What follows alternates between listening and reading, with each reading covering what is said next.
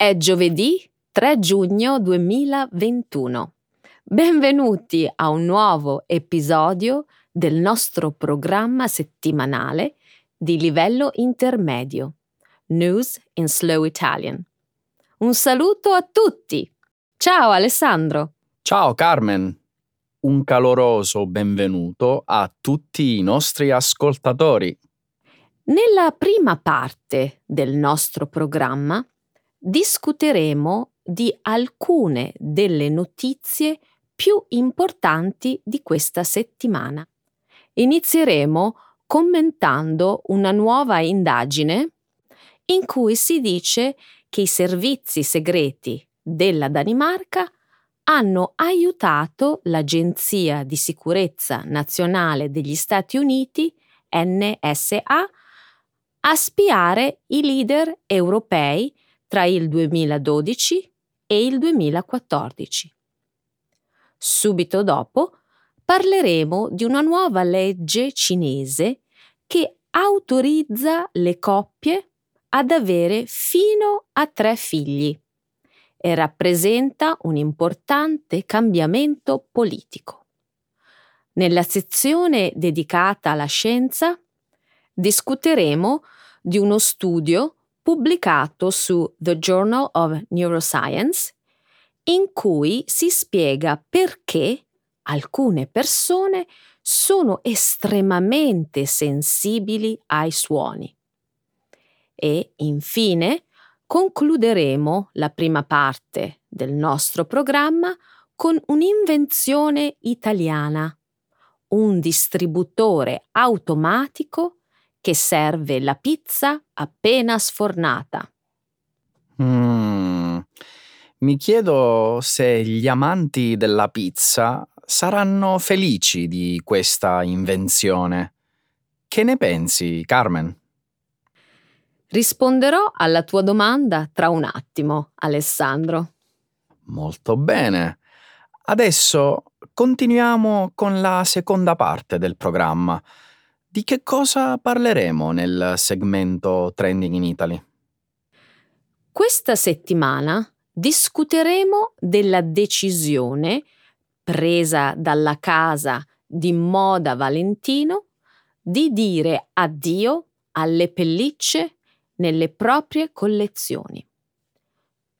Subito dopo vi racconteremo della 66esima edizione del David di Donatello, commentando in particolar modo il film Volevo nascondermi, sulla vita del pittore e scultore italiano Antonio Ligabue. Molto bene, Carmen. Iniziamo. Certo, Alessandro. Via allo spettacolo. Il servizio di intelligence danese ha aiutato gli USA a spiare i politici europei.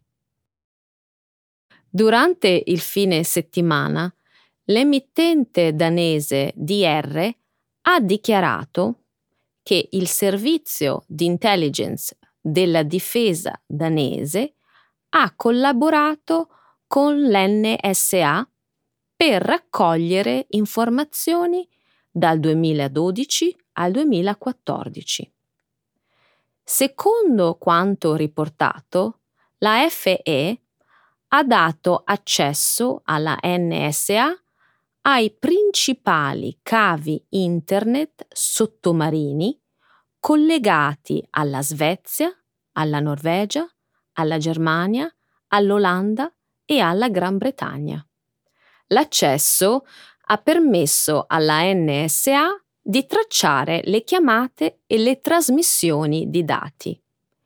Il piano degli Stati Uniti di intercettare leader stranieri alleati è stato svelato nel 2013 dall'ex appaltatore Edward Snowden. Secondo gli ultimi rapporti, la FE ha anche aiutato la NSA a monitorare funzionari e politici di alto profilo in Francia, Norvegia e Svezia. Il presidente francese Emmanuel Macron e la cancelliera tedesca Angela Merkel hanno chiesto spiegazioni agli Stati Uniti e alla Danimarca. Quando i piani di spionaggio degli Stati Uniti sono stati scoperti per la prima volta, Angela Merkel aveva dichiarato che lo spionaggio tra alleati era inaccettabile. Ora alcuni in Europa chiedono ulteriori indagini sul coinvolgimento di Copenaghen in quell'operazione di spionaggio. Carmen, eh, cosa pensi del fatto che Snowden abbia accusato il presidente americano Joe Biden di essere profondamente coinvolto in questa vicenda sin dall'inizio? Quando ebbe luogo l'operazione di spionaggio, Biden era vicepresidente degli Stati Uniti, quindi avrebbe potuto essere coinvolto. La Casa Bianca non ha negato apertamente lo spionaggio, ma ha negato che il presidente Obama ne fosse a conoscenza. Probabilmente Biden era ancora meno coinvolto. Non sempre i presidenti sanno cosa fanno le spie.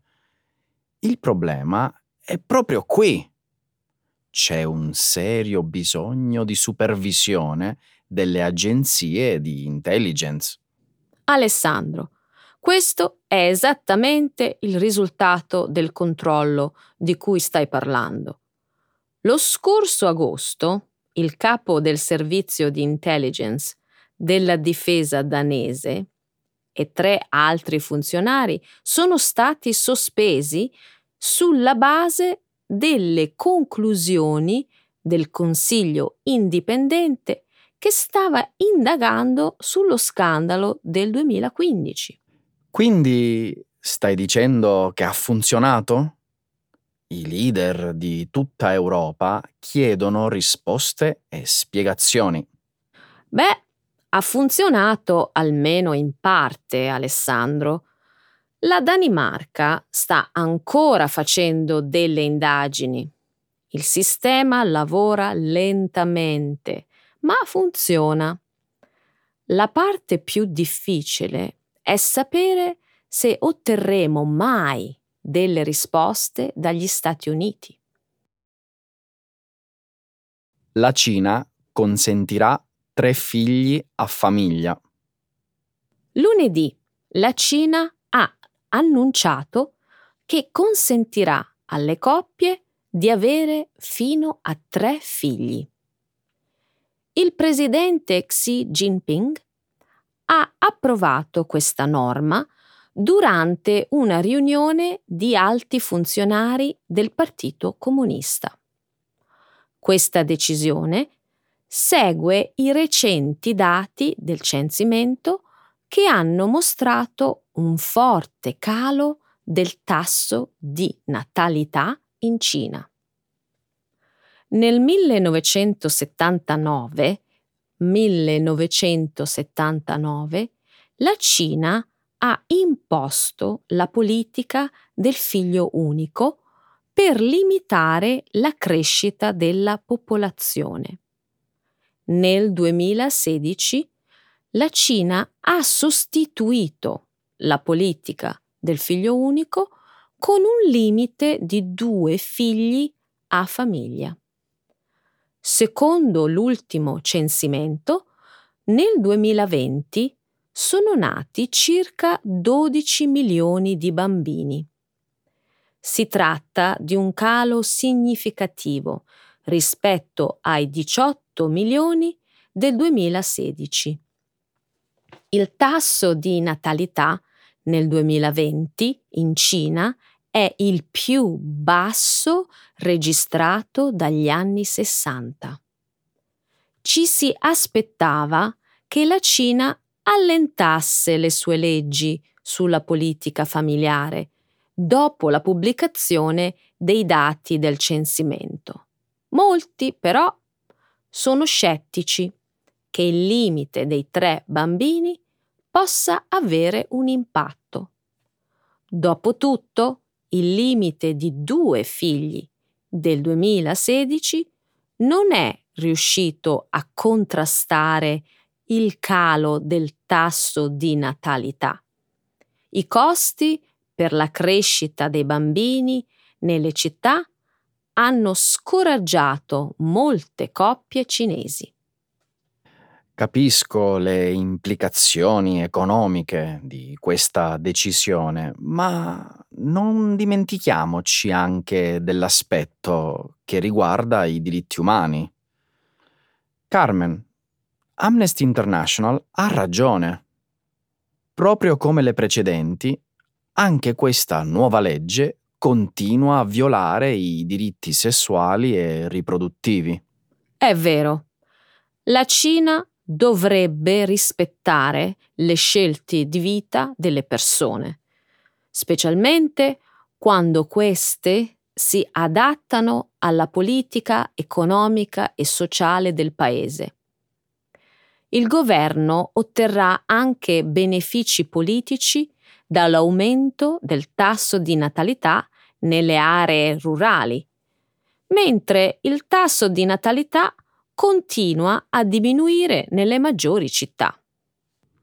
In quest'ottica, Carmen, perché la Cina non solleva tutte le restrizioni, evitando così le critiche per le violazioni dei diritti umani? Posso pensare ad almeno due ragioni, Alessandro. La prima è che il governo cinese non sa come non essere in controllo. La seconda è che probabilmente non si interessano molto delle violazioni dei diritti umani. Purtroppo hai probabilmente ragione. La nuova legge farà qualche differenza? Le persone in Cina non sembrano eccitate all'idea, a parte i media governativi. Ci sono anche altri fattori da considerare. Generazioni di cinesi hanno vissuto senza fratelli e sono abituati a famiglie piccole. Il benessere ha portato una minor esigenza di avere più bambini. Questo è vero. C'è anche altro. C'è anche altro. I giovani professionisti dicono che preferirebbero dare più vantaggi a un solo figlio piuttosto che dividere il proprio reddito tra diversi figli. Perché alcune persone odiano il rumore della masticazione? Il 21 maggio The Journal of Neuroscience ha pubblicato un recente studio curato da un gruppo di ricercatori dell'Università di Newcastle in Gran Bretagna. Lo studio offre la prima spiegazione del disturbo neurologico noto come misofonia. Misofonia in greco significa letteralmente odio per i suoni. Questo disturbo provoca reazioni intense e involontarie ai cosiddetti trigger sounds prodotti dagli altri. I trigger sounds sono spesso suoni prodotti da qualcuno che mastica, respira o parla di solito sono associati alle attività della bocca, della gola o del viso. I ricercatori hanno scoperto una maggiore connettività anomala tra le parti del cervello delle persone che soffrono di misofonia. Specificamente tra la parte del cervello che regola il suono e quella deputata al controllo motorio della bocca e della gola. La misofonia può essere così grave da influenzare pesantemente le relazioni e impedire alle persone di prendere parte a situazioni sociali. Lo studio fornisce nuovi modi di pensare alle opzioni per curare la misofonia. Le terapie tradizionali si concentravano sui suoni, le nuove, invece, potrebbero basarsi sui movimenti muscolari. È incredibile come la percezione di un articolo possa cambiare in pochi minuti, Carmen. La mia reazione iniziale a questo studio è stata di divertimento. Mi sembrava uno scherzo. Odio per il rumore della masticazione. E non è per nulla uno scherzo se si soffre di misofonia. Per chi soffre di questo disturbo, il rumore di chi mastica o beve in modo rumoroso potrebbe risultare fastidioso come il rumore delle unghie su una lavagna per noi. Ma è molto di più di una semplice irritazione. Secondo alcuni studi, alcuni possono diventare addirittura violenti e prendere a pugni qualcuno per un suono sgradevole. Esattamente. La percezione del tono dell'articolo cambia totalmente quando lo mettiamo in relazione alla vita impossibile di chi soffre di misofonia. Speriamo che questo studio possa portare a nuove terapie. Un elemento interessante è che, mentre la ricerca scientifica si concentra sulla neurologia, la malattia comporta anche grandi difficoltà sociali. Lo stavo pensando anch'io, Carmen. Mi chiedo se la misofonia in Giappone possa essere scatenata dal suono del risucchio degli spaghetti. Non saprei, ma sarebbe un interessante aspetto da studiare. Se tu avessi ragione, la misofonia potrebbe manifestarsi diversamente a seconda della cultura. Conosciamo pochissime cose su questa malattia al momento. I distributori automatici di pizza dovrebbero diventare illegali in Italia? In Italia, la patria della pizza, è stata appena lanciata una nuova invenzione. Si tratta di un distributore automatico che serve pizze appena sfornate in appena tre minuti.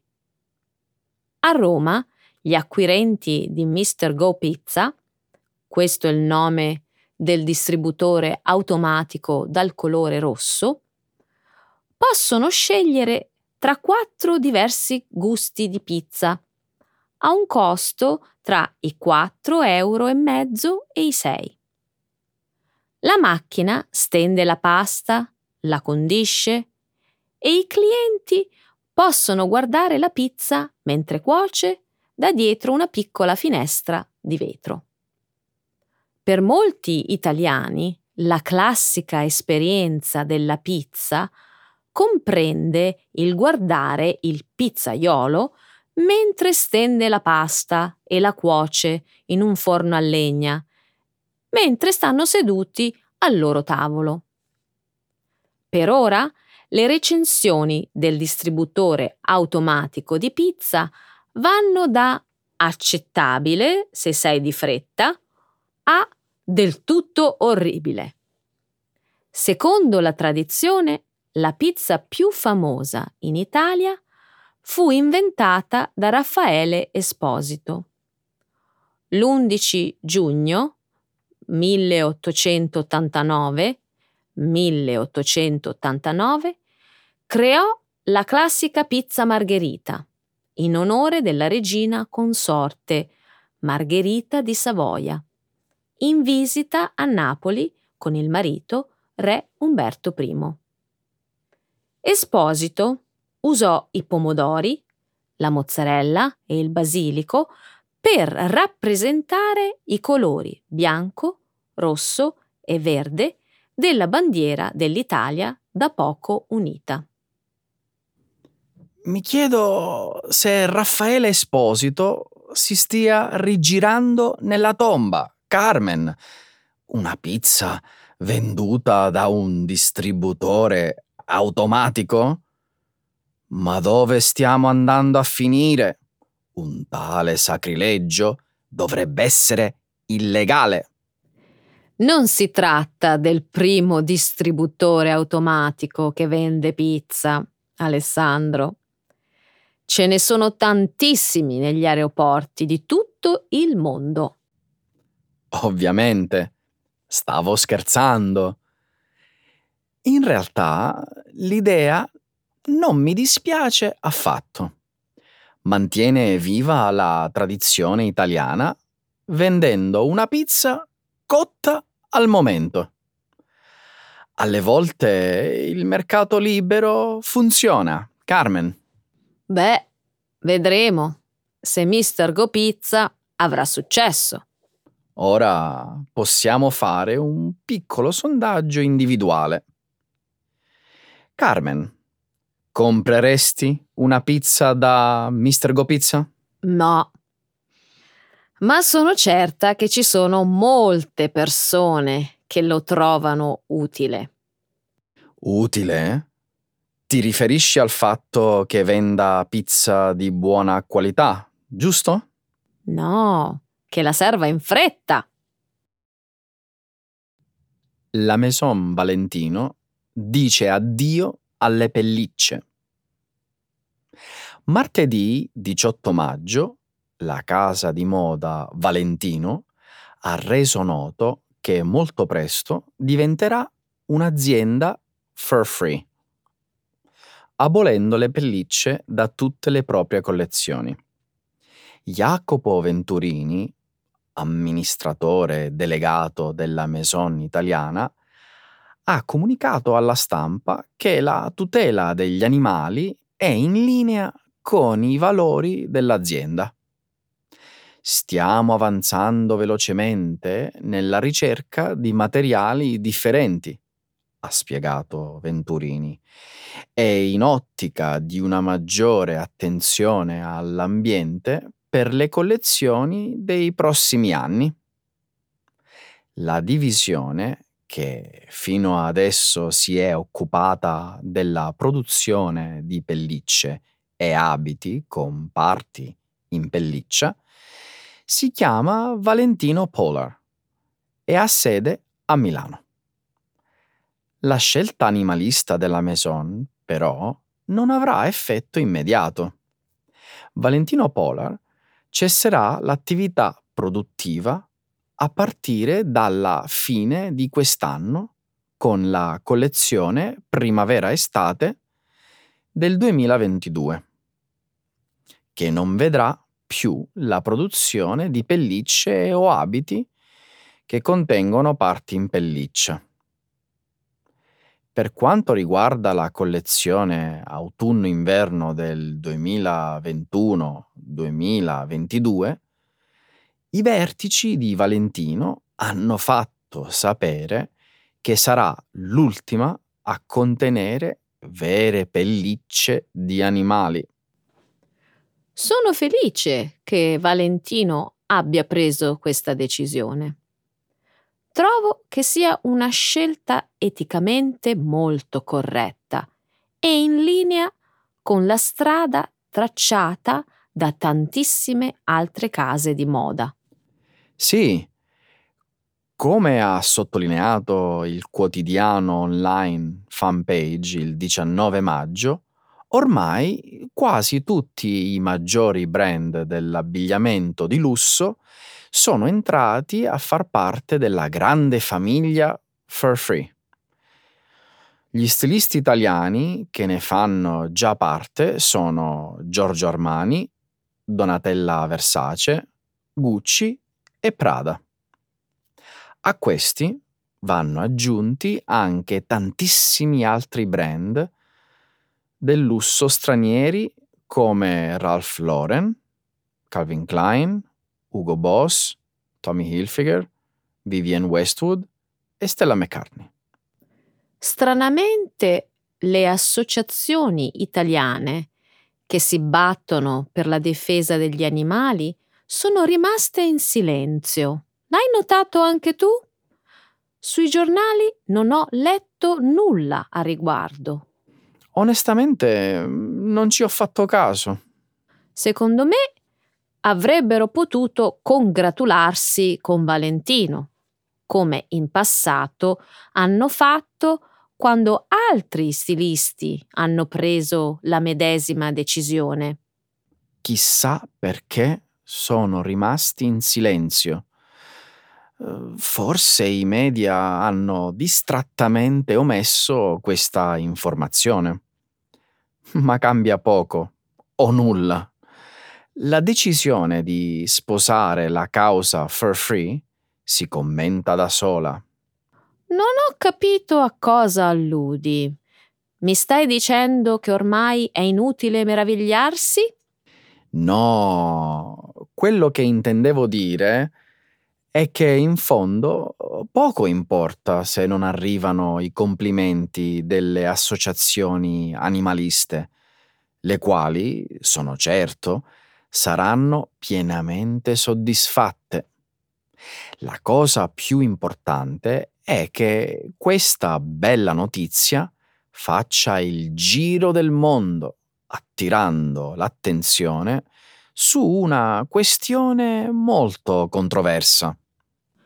L'impatto mediatico c'è stato, questo è poco ma sicuro. L'industria tessile oggi ci regala così tante alternative valide.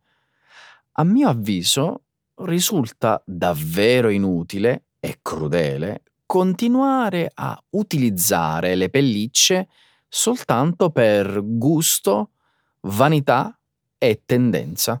Hai perfettamente ragione.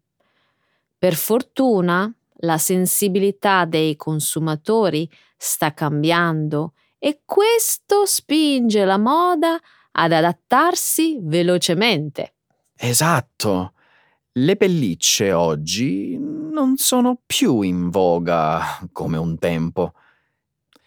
Le grandi firme lanciano tendenze, creano stili e generano idee innovative.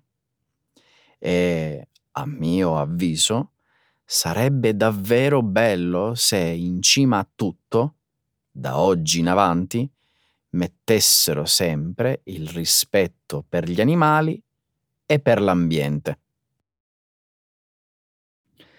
Volevo nascondermi trionfa alla 66esima edizione del David di Donatello. Martedì 11 maggio sono stati assegnati i premi della 66esima edizione del David di Donatello, il prestigioso riconoscimento conferito ogni anno alle produzioni cinematografiche italiane. La cerimonia di premiazione è andata in onda in prima serata su Rai 1 e, come di consueto, è stata condotta dal noto presentatore Carlo Conti. 25 le statuette in palio e numerosissimi i film selezionati dalla giuria dell'Accademia del Cinema Italiano. Ma al di là dei premi, quest'anno la manifestazione ha avuto un significato particolare.